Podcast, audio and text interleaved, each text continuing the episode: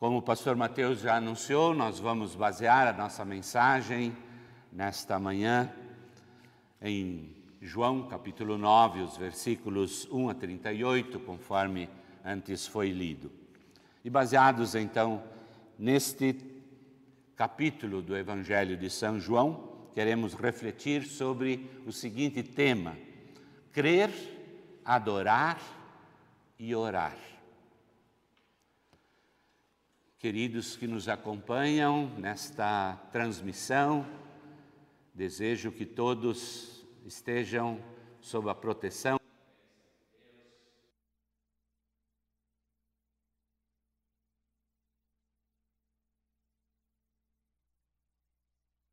e verdade que é Jesus, que Ele nos conduza nesta meditação e também nos conduza protegidos no dia a dia da vida. Por que as pessoas sofrem?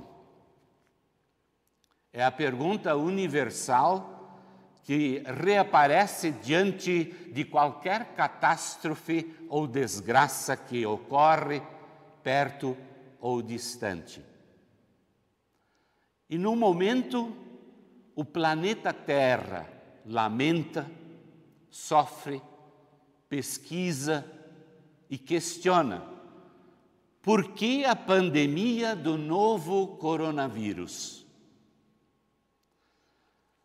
Os fatalistas talvez respondam assim: aqui se faz, aqui se paga.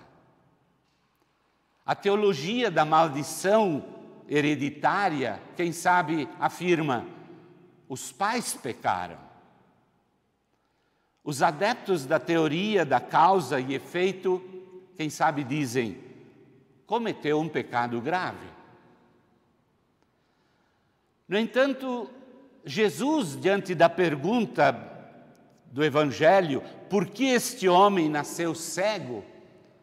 A reação de Jesus é nenhuma para dar explicação. Seria inclusive a oportunidade de Jesus falar o bem e o mal, ou explicar sobre a origem do sofrimento universal, a realidade de um mundo caído e imperfeito. Mas é que o sofrimento humano não é um juízo divino por um pecado específico do sofredor os recentes deslizamentos da, de terra lá nos muros de, Guarujá, em São Paulo, por exemplo, não podem ser explicados como juízo divino sobre os habitantes daquela ilha. Também o, o Covid 2019 não é, como alguns até pensam, uma manifestação do juízo divino sobre chineses, italianos, iranianos ou sobre quaisquer outros países infectados. O ensinamento de Jesus Cristo é que todo sofrimento deve ser tratado com humanidade.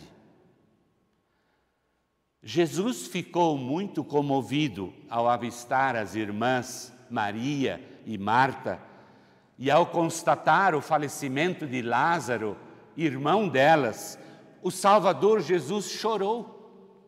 Chorou pela morte deste seu grande amigo. O que o Senhor Jesus ensina é que nesta hora de dor e de sofrimentos, não se fazem perguntas e nem questionamentos, mas se socorre. Vejamos então o que mais nós podemos aprender sobre isto através do Evangelho de hoje? Jesus e o cego no tanque de Siloé. Esta história é uma das histórias mais bonitas da Bíblia. Refere-se a um homem simples, a quem Jesus dá a luz aos seus olhos nasceu cego, cresceu cego e analfabeto, E daí que esta pessoa não tinha utilidade nenhuma para a sociedade judaica.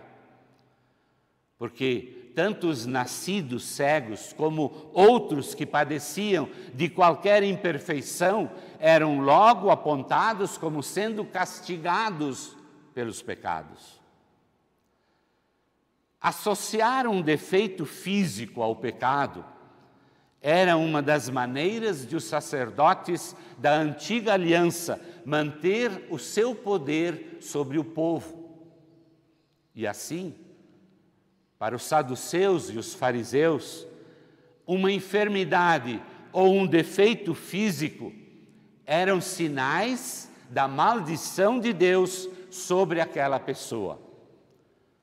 E já que esta pessoa estava sendo castigada por Deus, por que razão eles deveriam ajudar? É uma mentalidade totalmente deteriorada. Mentalidade esta que deveria ser combatida. Por isso, Jesus, ao ser perguntado pelos discípulos: quem pecou? Ele ou seus pais, para ele nascer cego? Imediatamente o mestre respondeu, dizendo: Sim, ele é cego, mas não por causa dos pecados dele, e nem por causa dos pecados dos pais dele. Ele é cego para que o poder de Deus se mostre nele. Para que o poder de Deus se manifeste nele. É interessante. Aquilo que naquela época era sinal da ausência de Deus, para Jesus vai ser sinal da sua presença luminosa no meio deles e no meio de todas as gerações futuras.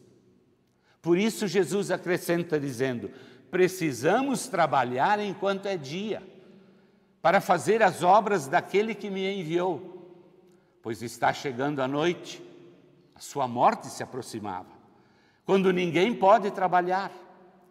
Mas enquanto eu estou no mundo, eu sou a luz do mundo.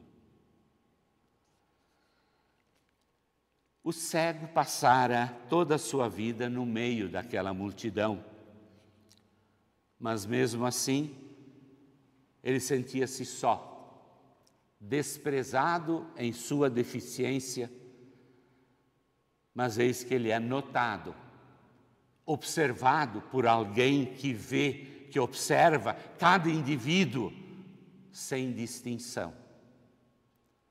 Quanta diferença de nós seres humanos, que tantas vezes somos implacáveis em nossos julgamentos, condenações, preconceitos.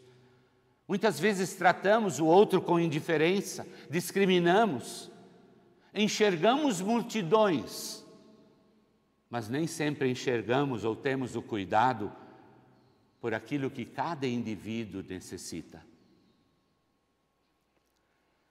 O Mestre Jesus daí mostra aos seus discípulos que não havia nenhum castigo ou maldição hereditária sobre a vida daquele homem cego. Ao contrário, Havia, sim, na realidade daquela geração, uma cegueira muito mais profunda e pavorosa. A pior cegueira é aquela que se deixa de enxergar o verdadeiro sentido da vida. Muitos ali, presos a legalismos e rituais, haviam deixado o amor nos seus corações, haviam esquecido o principal da lei, que é o perdão e a misericórdia. Eis uma grande verdade. A beleza da graça e do amor de Deus não está em nos blindar ou nos resgatar ilesos de qualquer sofrimento, mas sim em nos conduzir à salvação em Jesus Cristo, nos fazendo crescer no conhecimento de Jesus, até mesmo através das dores e das tragédias da vida. Nem sempre o problema traz prejuízo. Muitas vezes, o Senhor Deus permite crises para que elas se tornem oportunidades para superarmos os nossos limites e para testemunharmos da obra dos sinais de Deus.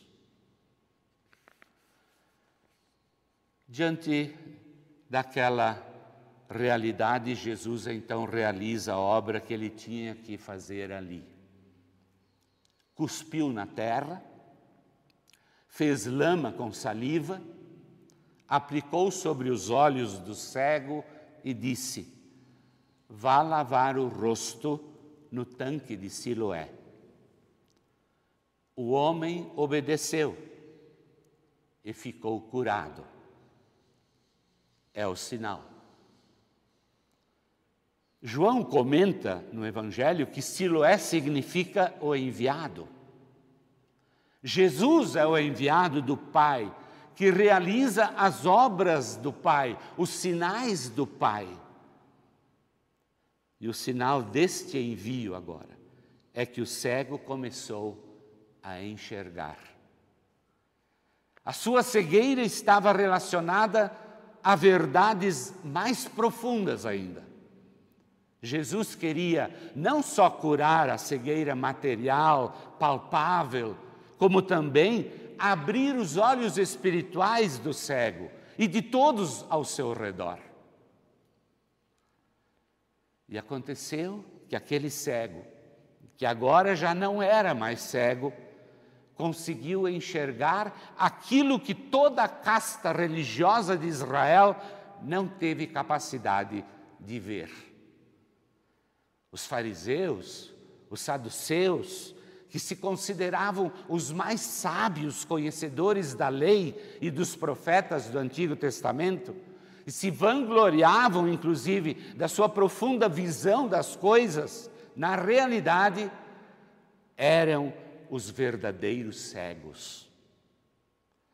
Tinham os olhos naturais em perfeito funcionamento, mas espiritualmente em relação a Deus e ao plano redentor de Deus através de seu Filho Jesus Cristo, eles eram completamente ignorantes e cegos. Tal como Deus criara o ser humano a partir do barro, Jesus vem recriar as pessoas. Nele, nós somos novas criaturas com aquele ex-cego da fonte de Siloé, aconteceu a grande verdade descrita pelo apóstolo Paulo em 2 Coríntios 5,17, onde lemos: Quem está unido com Cristo é uma nova criatura, uma nova pessoa. Acabou-se o que era velho e chegou o que é novo. Tudo isso feito por Deus o qual, por meio de Cristo, nos transforma de inimigos em amigos dele. Mas olhando para a história deste mendigo curado por Jesus, o que podemos concluir é que a cura cegueira ainda não cessou as dores dele, nem a de seus pais. No entanto, as próprias dores que seguiram a sua nova vida em Cristo serviram para corrigir o foco de sua nova visão e contribuíram para o seu desenvolvimento na fé.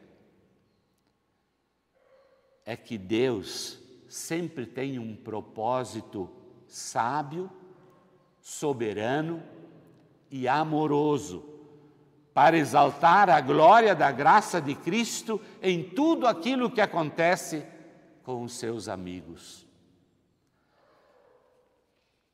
Não compactuando com os planos dos fariseus, mas professando firmemente a sua fé, o ex-cego é expulso da sinagoga e por pouco não é preso. Teve de enfrentar as autoridades da época por causa da sua fé. E ele logo começou a perceber como é difícil a vida de um seguidor de Jesus. Mas o Salvador nunca abandona aqueles que nele creem. Jesus volta a encontrar-se com o cego e revigora a sua fé. O cego, agora curado corporal e espiritualmente, está pronto e forte para uma nova vida. Uma vida cheia de confiança, uma vida cheia de disposição para o testemunho. De uma coisa eu sei, eu era cego, agora eu vejo, eu creio, Senhor. E se ajoelhou diante de Jesus. Meus ouvintes, num só dia, dois milagres na vida deste homem. Que manifestação gloriosa do imensurável amor da parte de Deus. Poder ver agora com os olhos físicos e poder, pela fé, se apegar a Cristo e ter a certeza da vida eterna, que maravilhosa graça! Que segurança em Jesus. E você, meu ouvinte, você também vê em Jesus a esperança e a certeza de sua vida feliz na vida eterna?